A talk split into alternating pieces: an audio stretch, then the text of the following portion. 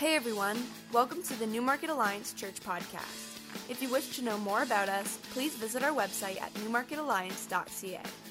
As the COVID pandemic comes to an end, we encourage you to come check us out in person if you can.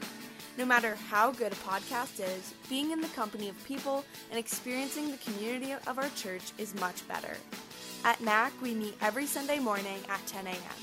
You can expect free coffee, tea, snacks, a warm smile, and a friendly face.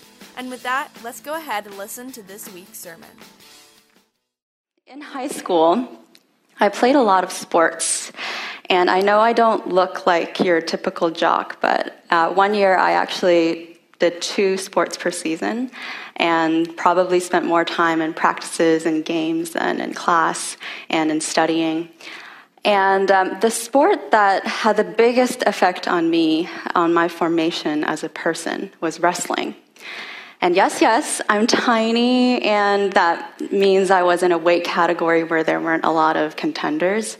But the few of us in the GTA who were serious about it were really serious about it. And there was always this steady flow of people in our weight category um, that would try out wrestling, like just come out to a tournament or two. But not a lot of them stuck around for years because honestly, wrestling's not your typical fun of like volleyball or rugby. And that's because wrestling just keeps pushing you to your limits. And, you know, each session is only a couple of minutes long, but it feels like forever because you're running on adrenaline the whole time and you're giving everything you have and oftentimes, during the match, you will feel exhausted, like completely empty and out of gas. And maybe, you know, you just got the wind knocked out of you, but don't take two seconds because then you'll lose. Um, or maybe you just can't handle another second of a stinky armpit in your face. or you've twisted your body a lot to avoid getting pinned. Um, and it's a really uncomfortable position, and your back is just pleading for you to give up. So, if you don't like constantly expending all of your energy until you're almost at breaking point, then wrestling is not a sport for you. Um, but while you can't choose to do wrestling as a sport, you can't choose to not wrestle in life. You can't avoid facing tough things in life. And when you're tired of struggling and you come to a breaking point, then what do you do? How do you not break? What happens when you get to the point where you're empty? How do you keep going? This pandemic has taken a lot out of us. Some of us have suffered loss. Some of us are feeling empty. And as Christians, we believe that Jesus offers us abundant, full life. But how so when there seems to be a disconnect between our reality and that promise from God? Today, we're looking at a woman named Naomi who faced a lot of tough things in life. And frankly, she didn't wrestle with them well on her own because these tough things just straight up depleted her. But her life does turn around, and we're going to see how she goes from feeling empty to enjoying a life of fullness. Naomi's story is found in the book of Ruth and begins with her family moving away from home because there is famine in their land. Famine. Not fasting for a few days by your choice, not dieting so that you can look or be healthier. We're talking chronic food deprivation. And I have to admit, I've, I'm privileged. I haven't experienced chronic hunger, but I don't presume that all of you share my privilege. Maybe some of you know exactly what it's like to not know where your next meal is coming from. So you then do a better job than me um, at depicting chronic hunger, but I'll share what I know from my family. My grandma was a single mom um, who couldn't afford to stop working after giving birth to my dad. And at that time, there was a shortage of infant formula in the country. So my dad had uh, rice water most days and soy milk on good days for four months of his life, as a, the first four months of his life.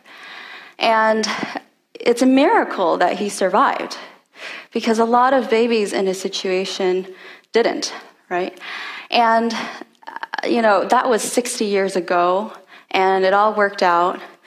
But my grandma is still traumatized. When she thinks about it, she cries. She can't talk about it. It's, she relives it when it comes to mind. Because it was really traumatizing for her to be hungry and also to watch her kid, her newborn, be hungry.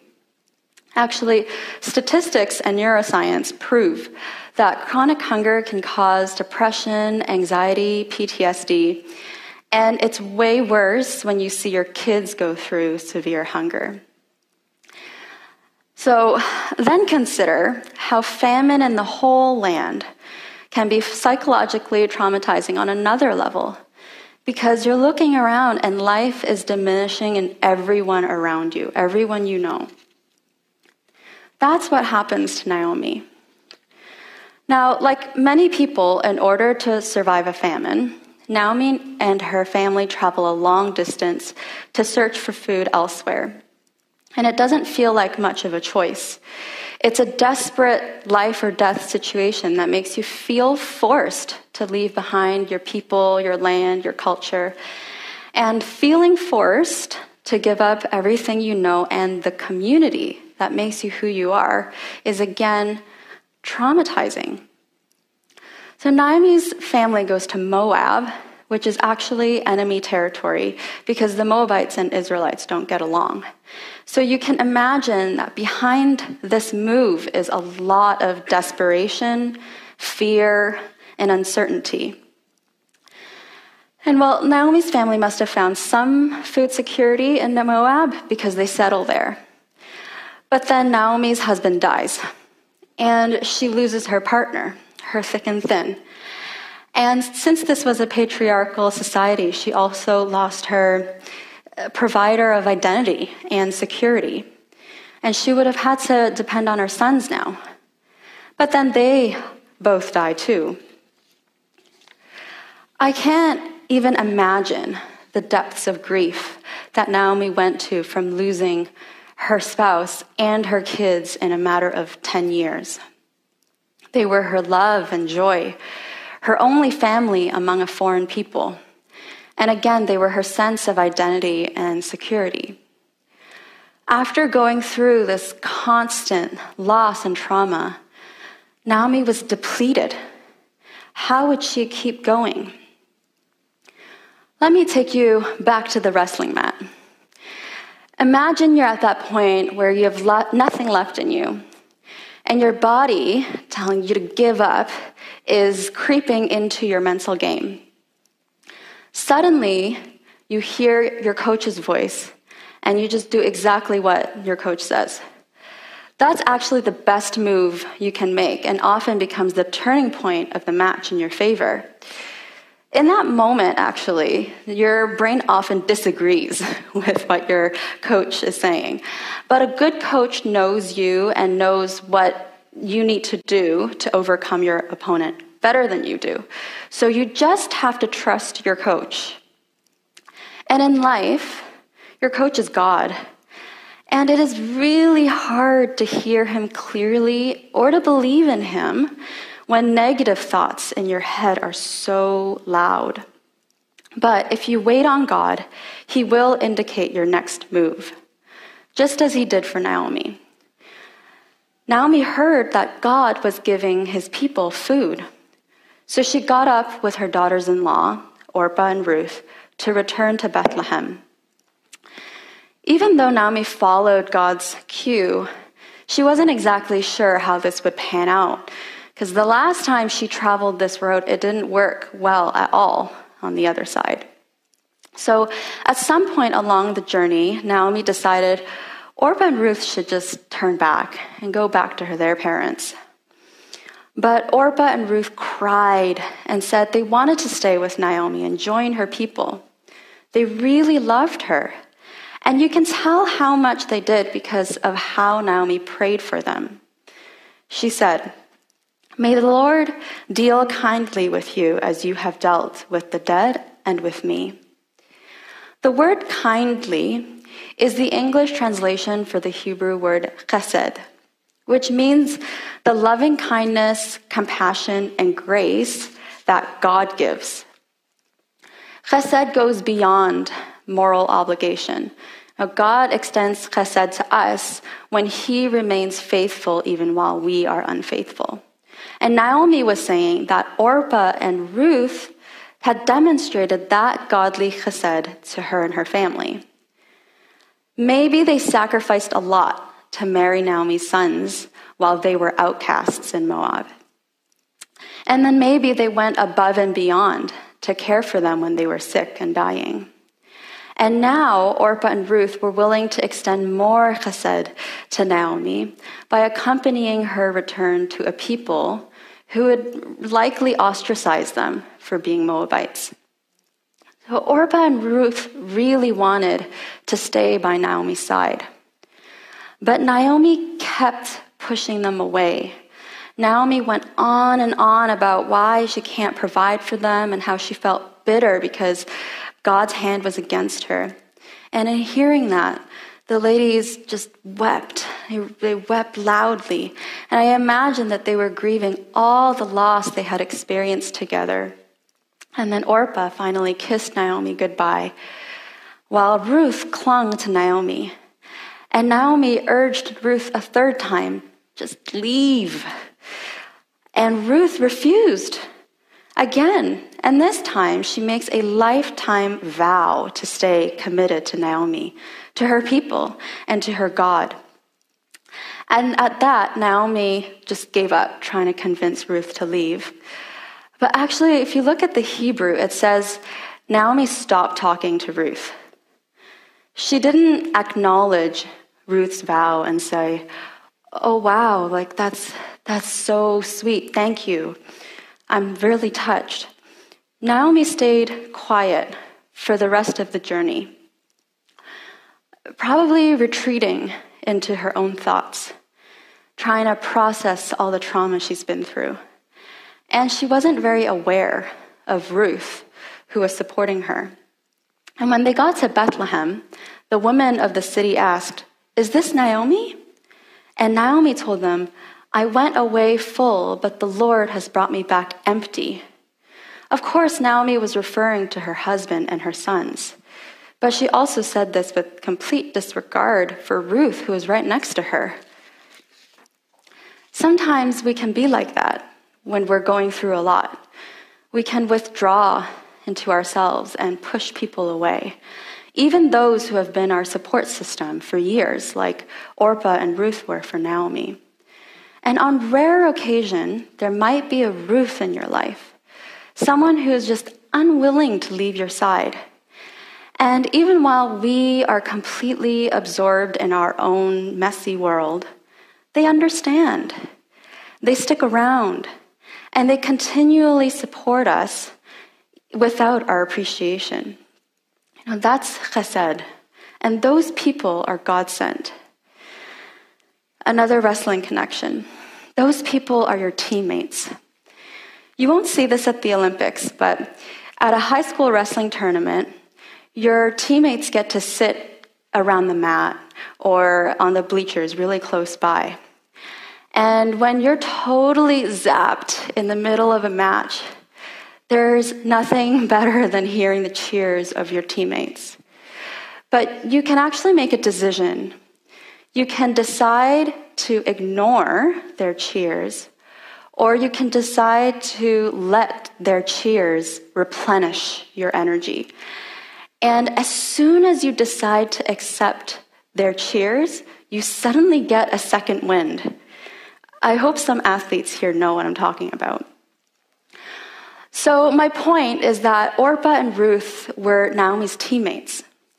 They were processing their own grief. from losing their husbands and then leaving their land. They had their own internal struggles, their own wrestling matches, but they were also there to walk with Naomi. They wanted to stick together, try and get through this together. But Naomi just refused to be helped, refused to be lifted out of her emptiness.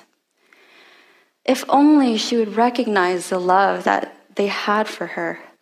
But Naomi's trauma and grief prevented her from accepting those who were on her side. And she even believed that God was against her and lamented about this to the women in her town. Have you ever contemplated whether God was against you? I know I have. And in one sense, it's true that God, who you'd expect to stay in your corner, might come onto the mat and wrestle with you. Some of you may know that the nation of Israel got their name from a wrestling match with God. That story is in Genesis 32 if you want to read that later.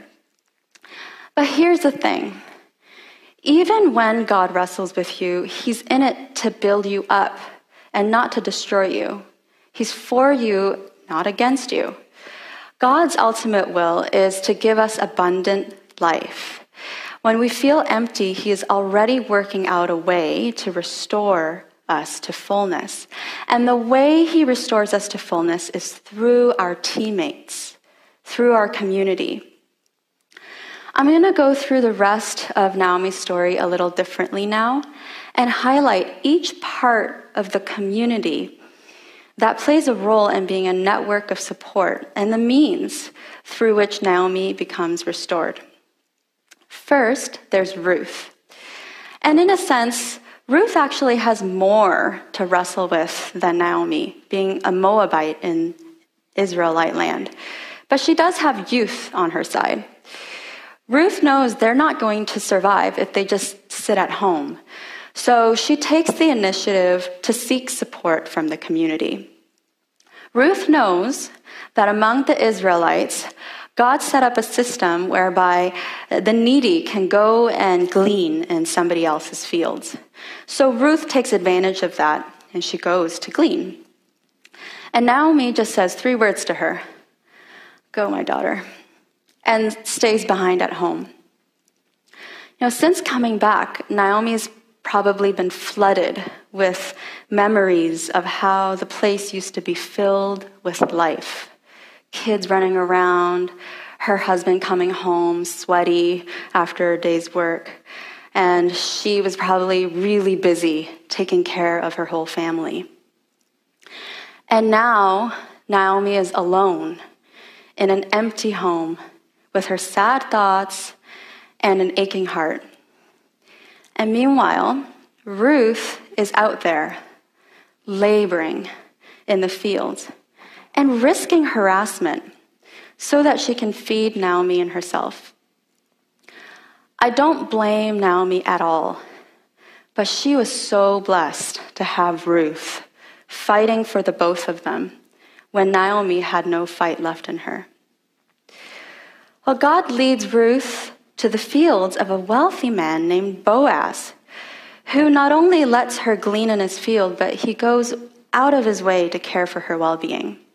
He connects Ruth with the other young women who are working in the field so that she would learn where to reap. She makes sure, he makes sure that the men would not harass her and tells them to leave behind grain for her to pick up.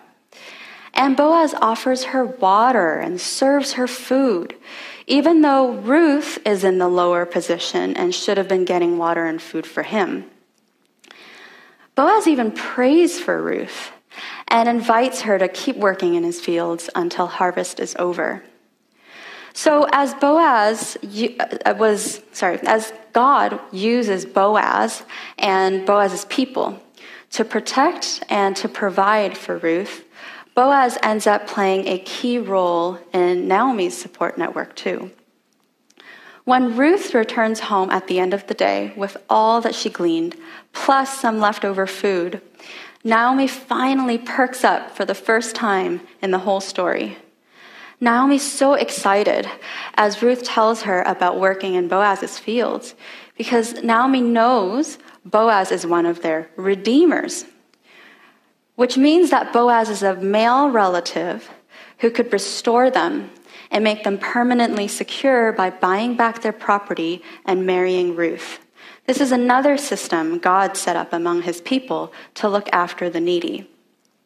And the fact that Ruth just happened to glean in Boaz's field allows Naomi to recognize God's hand is behind all of this. He's indicating their next move. All of a sudden, Naomi has hope for the future. Naomi understands that they need to get Boaz to redeem them. So she comes up with a plan. Naomi finds out that when harvest is over and Ruth's temporary work situation expires, Boaz will celebrate and sleep on the threshing floor. So that night, Naomi tells Ruth to make herself attractive, sneak in there after he's done eating and drinking, and propose marriage. It was pretty risky, but Ruth did it. You know, Boaz could have rejected her, humiliated her, harassed her, but he consistently proves to be a man of good character. He tells Ruth he's going to talk to another redeemer who's first in line, and if that guy refuses to redeem her, then Boaz will do it. And then Boaz gives her loads of barley to bring home to Naomi.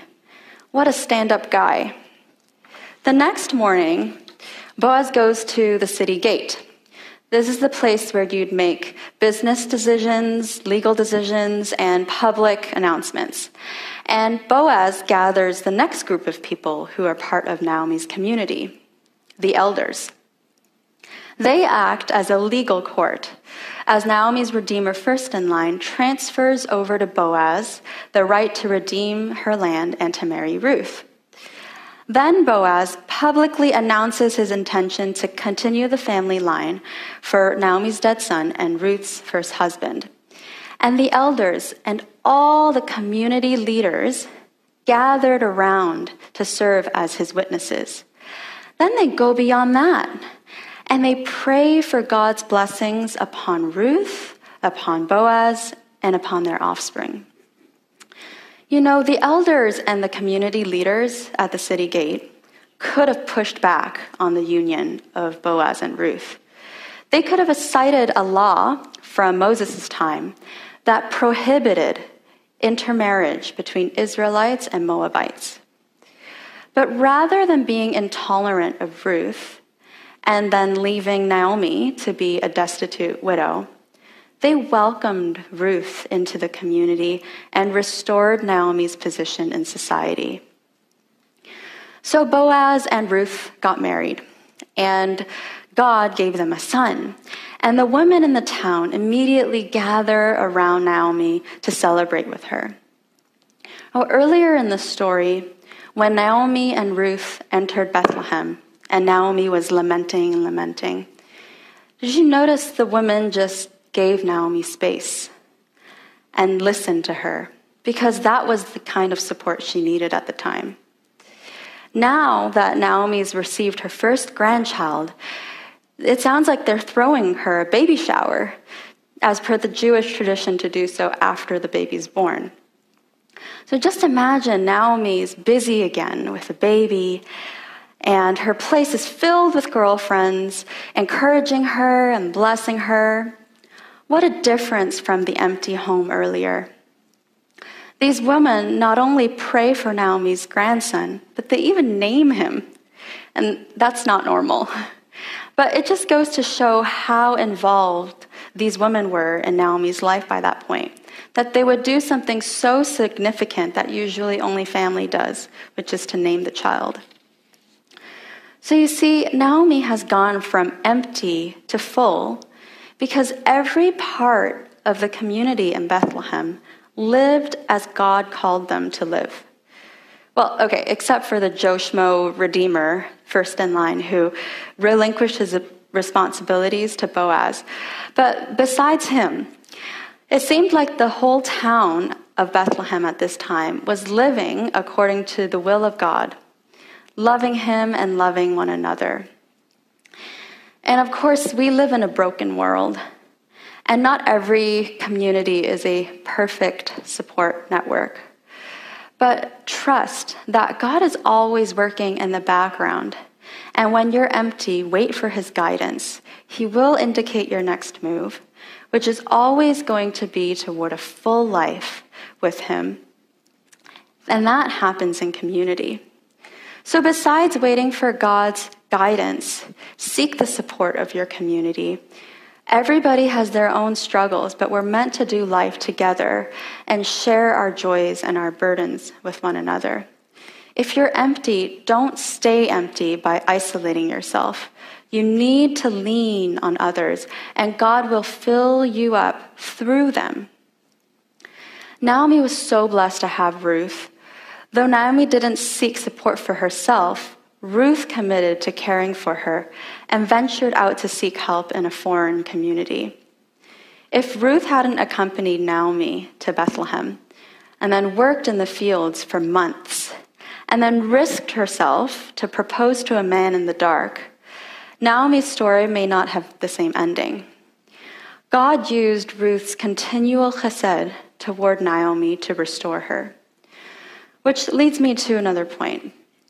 For those of us who are not completely empty, I encourage you to be part of the community that supports the needy, to show chesed. Just as God partnered with Ruth and Boaz to extend chesed, God partners with us to bless others when we show chesed. Let me put it like this anyone who falls within the range of uh, the situation of a destitute widow um, and that of a wealthy business leader, you can show chesed. According to scripture, it is God's will. Micah 6 8 says, And what does the Lord require of you? But to do justice, to love kindness, and to walk humbly with your God. That second line, kindness, is chesed. Compassion, grace beyond moral obligation. The first line is justice, to do what is right beyond legal obligation. And justice and chesed work in conjunction to care for the vulnerable, the hungry, the sick, the orphan, the widow, the foreigner, the oppressed. And all this justice and chesed flows out of us as we walk humbly with God, as we recognize that all we have is from Him, and that God's will for us is to be in community with Him and with others. I want to end by bringing us back to my wrestling days. I learned so much about wrestling in life because of my coach. He kind of has a story like Naomi, and maybe you know him and you know his story. Mitch Chuvalo, son of George Chuvalo, Canada's sorry, Canada's greatest heavyweight boxer. Coach Chuvalo lost his three brothers and his mother to suicide and drug overdose in a matter of 12 years.